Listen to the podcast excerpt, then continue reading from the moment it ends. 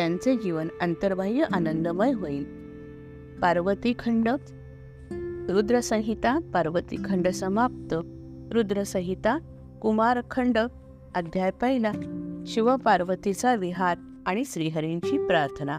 नारदांनी ब्रह्मदेवाला उद- विचारले शिवपार्वतीचा विवाह झाला. त्यानंतर विवाहाचा उद्देश पूर्ण झाला की त्यांना पुत्र झाला का? तारकासुराचा वध झाला का? सर्व वृत्तांत मला सविस्तर सांगा. नारदा कैलासावर मोठा उत्सव झाला. शिव आणि पार्वतीने बराच काळ एकांतामध्ये घालवला.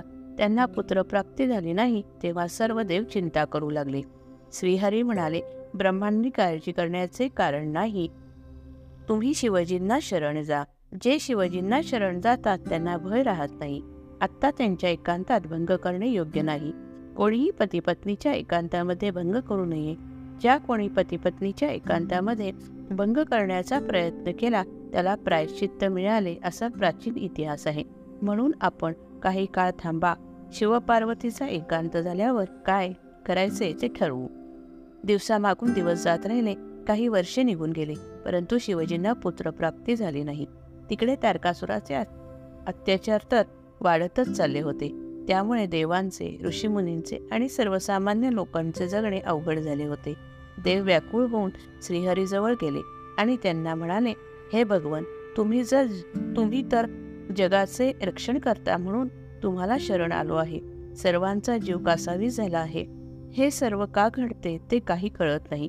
तरी कृपया आपण सर्वांचे रक्षण करावे. देवांची प्रार्थना ऐकून श्रीहरी कैलास पर्वतावर आले.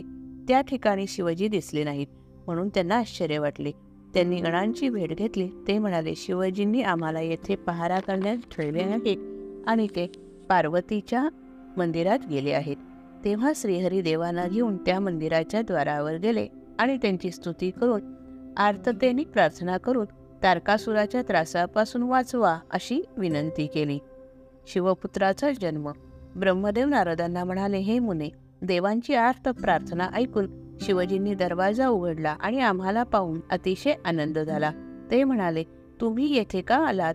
आम्ही म्हणालो तारकासूर आम्हाला खूप त्रास देत आहे तरी आपण सर्व जगाचे संकट दूर करावे. शिवजींचे तेज फारच प्रखर होते. त्यावेळी अग्नीने कपोताचे रूप म्हणजे पारव्याचे रूप धारण करून खाली पडलेले तेज सोचीने ग्रहण केले. एवढ्यात पार्वती तेथे आली.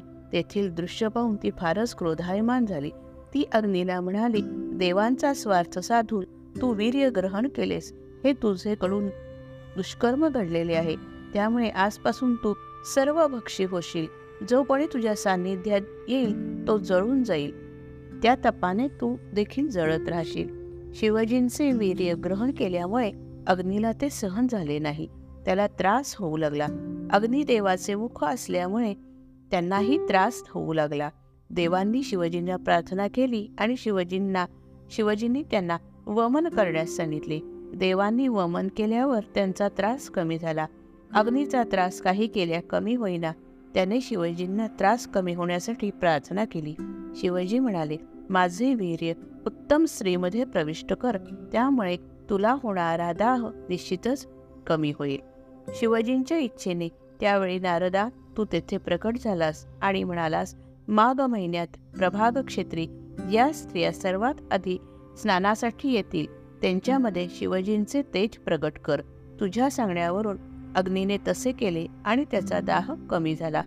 सहा स्त्रिया शिवजींच्या तेजामुळे गर्भ गर्भवती झाल्या. त्या स्त्रिया हिमालयात गेल्या. हिमालयाच्या अंगातही ते तेज धारण करण्याचे सामर्थ्य नव्हते. त्याने ते तेज शिवतेज गंगेत सोडले. त्यापासून शिवपुत्राचा जन्म झाला. त्यावेळी शिवपार्वतीला प्रसन्नता वाटू लागली. पार्वतीला पान्हा फुटला. सर्व देवतांना आनंद झाला. शिवपुत्राच्या विविध लीला.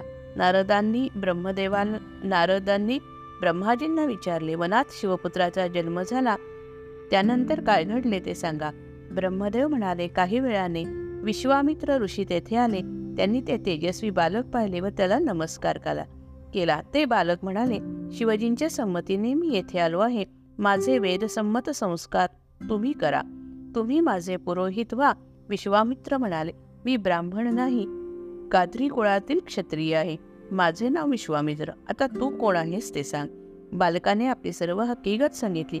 बालक म्हणाले शिवा विश्वामित्रजी तुम्ही माझ्या वराने ब्रह्मर्षी व्हाल माझे संस्कार करा. ते बालक ते बालक शिवपुत्र आहे हे जाणून विश्वामित्रांना आनंद झाला. त्यांनी त्याचे वर वेदप्रणित सर्व संस्कार केले तेव्हापासून विश्वामित्र श्रेष्ठ पुरोहित म्हणून मान्य पावले. अग्नीने त्या बालकास अनेक दिव्य अस्त्रे दिली तसेच सहा कृतिका दिल्या सहा कृतिका आल्या. त्यांनी त्या बालकाला पाहिले व मातृभाव निर्माण झाला. त्याला घेऊन त्या आपल्या लोकी गेल्या.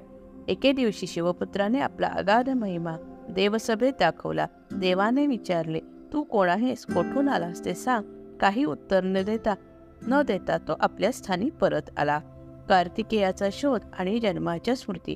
नारदांनी ब्रह्मदेवाला विचारले सहा कृतिका शिवपुत्राला घेऊन गेल्या. त्यांनी त्याचे पालन केले. त्यानंतर पुढे काय झाले ते सांगा. ब्रह्मदेव म्हणाले पार्वतीने एकदा शिवांना विचारले तुमचे प्रगटलेले ते दिव्य तेज गेले कोठे? त्याचा शोध घेत असताना अग्नी म्हणाले मी ते तेज घेतले पण मला सहन होईना म्हणून सहा कृतिकांनी ते तेज ग्रहण केले. त्यांच्याकडे ते बालक आहे.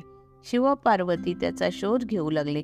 नंदिकेश्वर हे कार्तिकी कार्तिकेयाकडे कार्तिकेयाकडे गेल आले आणि आपण शिव पार्वतीचे पुत्र आहोत म्हणून सांगितले.